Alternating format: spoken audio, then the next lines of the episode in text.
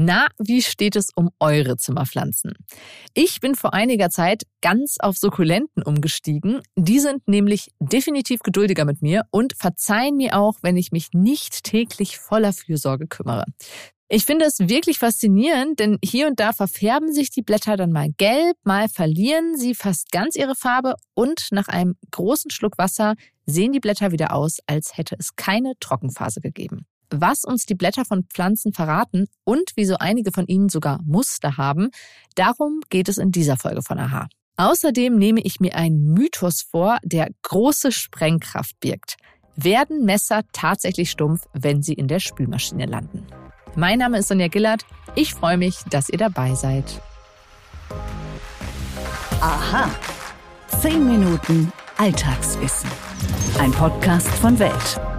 Ich habe zum Start dieser Folge einen Top-Pflanzen-Fun-Fact für euch. Wenn man sich anschaut, welche Zimmerpflanzen am meisten in Deutschland produziert werden, dann kann man behaupten, Deutschland ist ein echtes Weihnachtswunderland. Denn 20 Prozent der hierzulande gezüchteten Zimmerpflanzen sind Weihnachtssterne. Aber egal ob Primel, Sukkulente oder Weihnachtsstern, ein Thema, das fast jeden Zimmerpflanzenliebhaber beschäftigt, ist die Frage, braucht die Pflanze mehr Wasser oder vielleicht weniger? Und wie erkenne ich, wie es ihr geht? Welche Hinweise die Blätter von Zimmerpflanzen geben, hat uns unsere Hörerin Nina gefragt und ich habe mich auf die Suche nach einer Antwort gemacht. Dabei bin ich auf Andreas Richter gestoßen. Mit ihm habe ich mich zu einem Videocall verabredet. Andreas Richter ist molekularer Pflanzenphysiologe. Er forscht am Institut für Biowissenschaften der Universität Rostock, wo er auch eine Juniorprofessur innehat.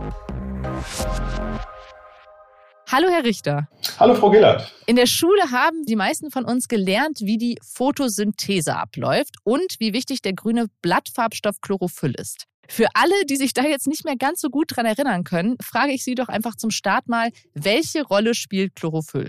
Ja, richtig, wie Sie schon sagen. Ne? Äh, Pflanzen sind grün, weil sie eben ein sehr wichtiges Pigment akkumulieren, das sogenannte Chlorophyll. Das Chlorophyll ist wichtig für die Photosynthese eines der wichtigsten und essentiellsten biochemisch-physikalischen Prozesse, die es eigentlich auf unserer Welt gibt. Denn die Photosynthese sorgt nicht nur dafür, dass die Pflanzen autotroph, sprich selbstständig sich ernähren können, sondern sie stellen eben auch den Sauerstoff für alle Lebewesen auf der Welt zur Verfügung und natürlich auch die Biomasse, die wir dann eben entsprechend konsumieren, beziehungsweise eben auch die Tiere.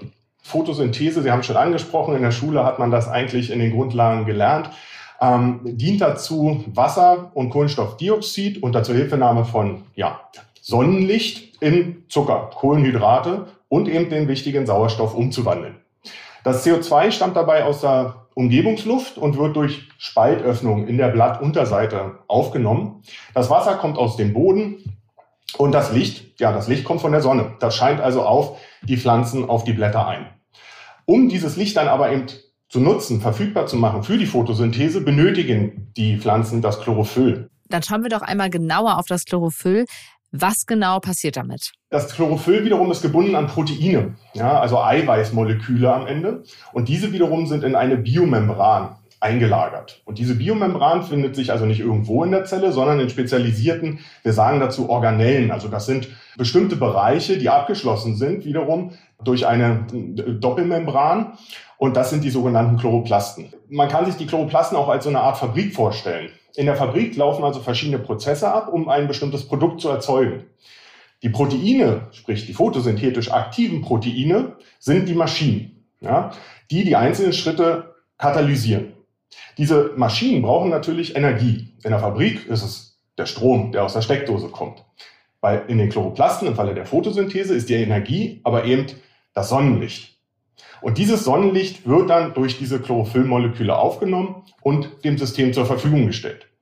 Jetzt müssen wir aber beachten, dass natürlich Sonnenlicht ist weißes Licht und wenn wir uns einen Regenbogen vorstellen, dann wissen wir eigentlich und auch spätestens seit Isaac Newton, dass weißes Licht nicht weiß ist, sondern aus verschiedenen Lichtfarben besteht.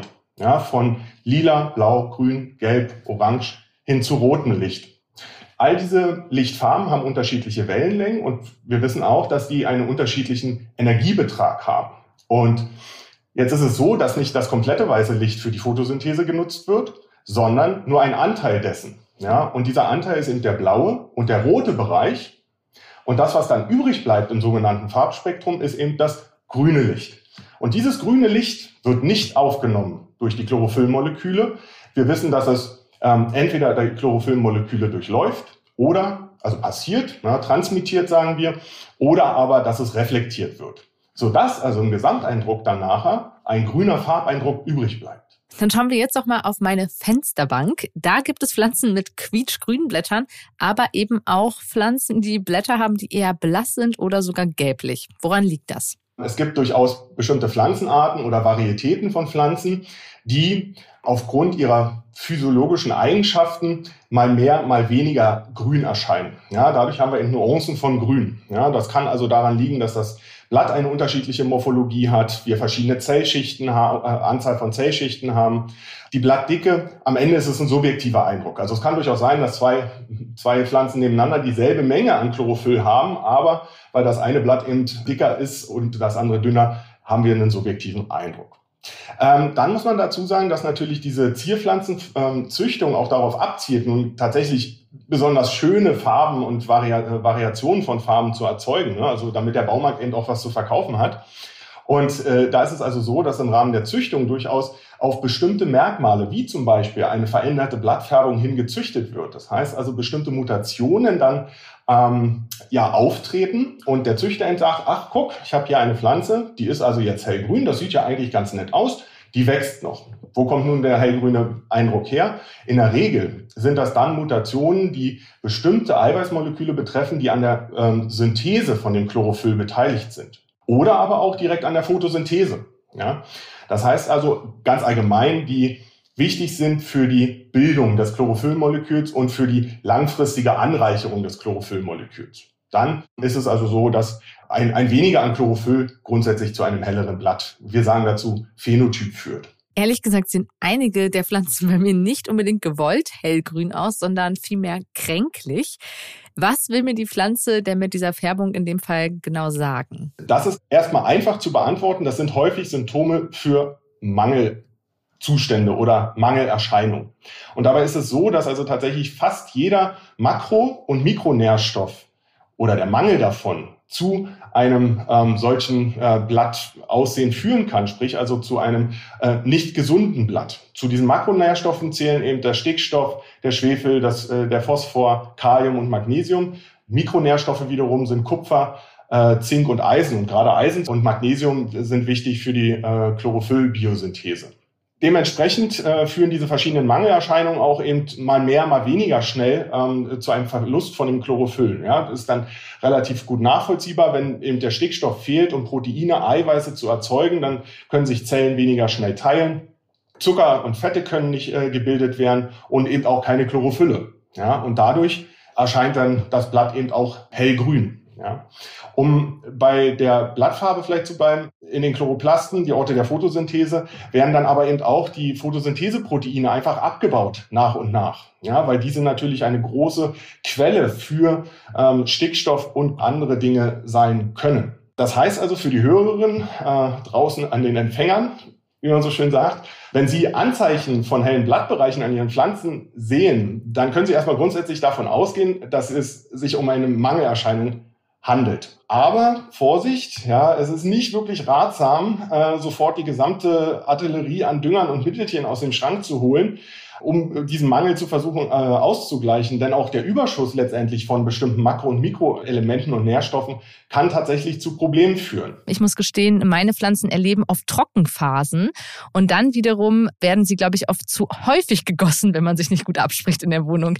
Wie erkennt man an den Blättern, ob eine Pflanze zu häufig gegossen wurde oder kann man das gar nicht unterscheiden? Ja, tatsächlich. Das ist eine äh, sehr spannende Frage und äh, ich nehme gleich mal vorweg. Tatsächlich lassen sich die Symptome von Wassermangel und Wasserüberschuss von außen betrachtet erstmal nur bedingt voneinander unterscheiden. Ich will auch gerne äh, erklären, warum.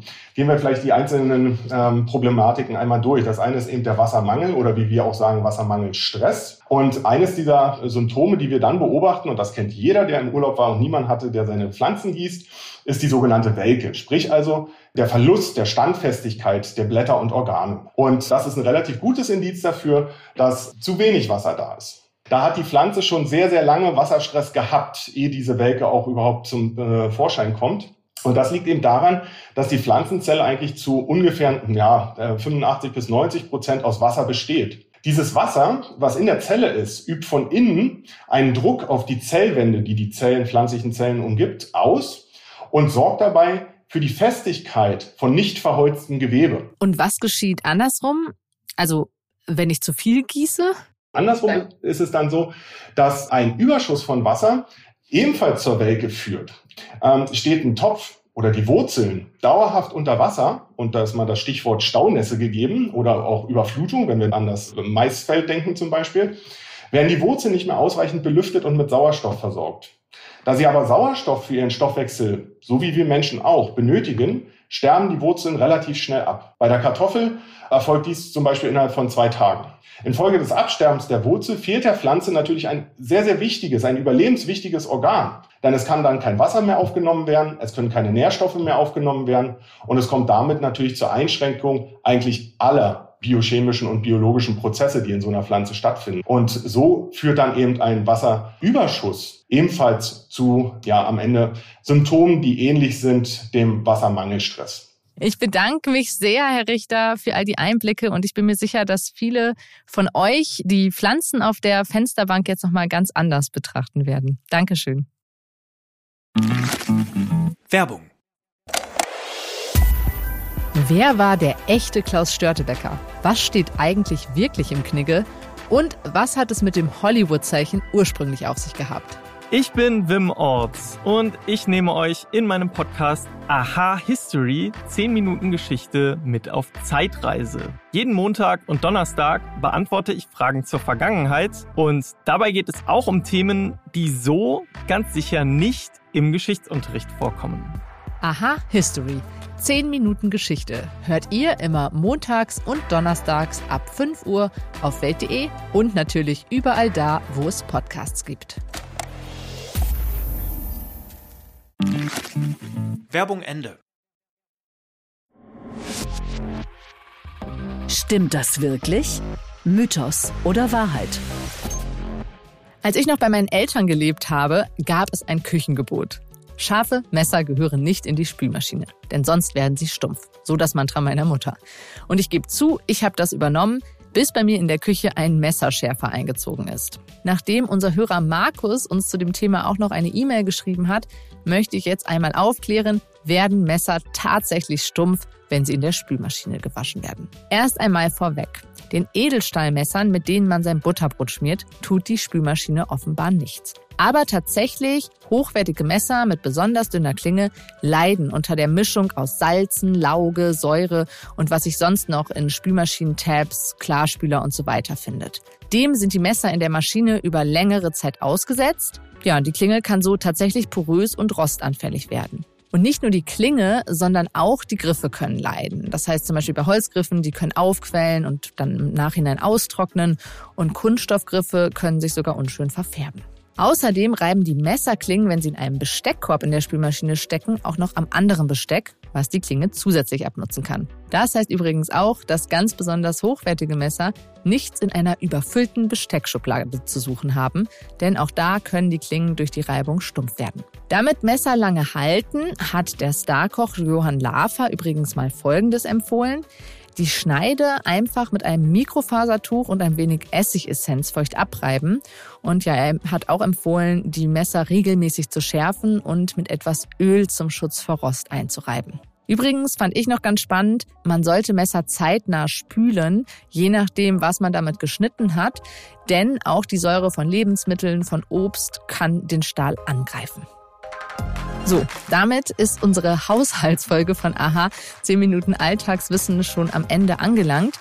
Wenn euch die Folge gefallen hat, dann freuen Antonia, Elisabeth und ich uns ganz besonders, wenn ihr das auch mit anderen teilt.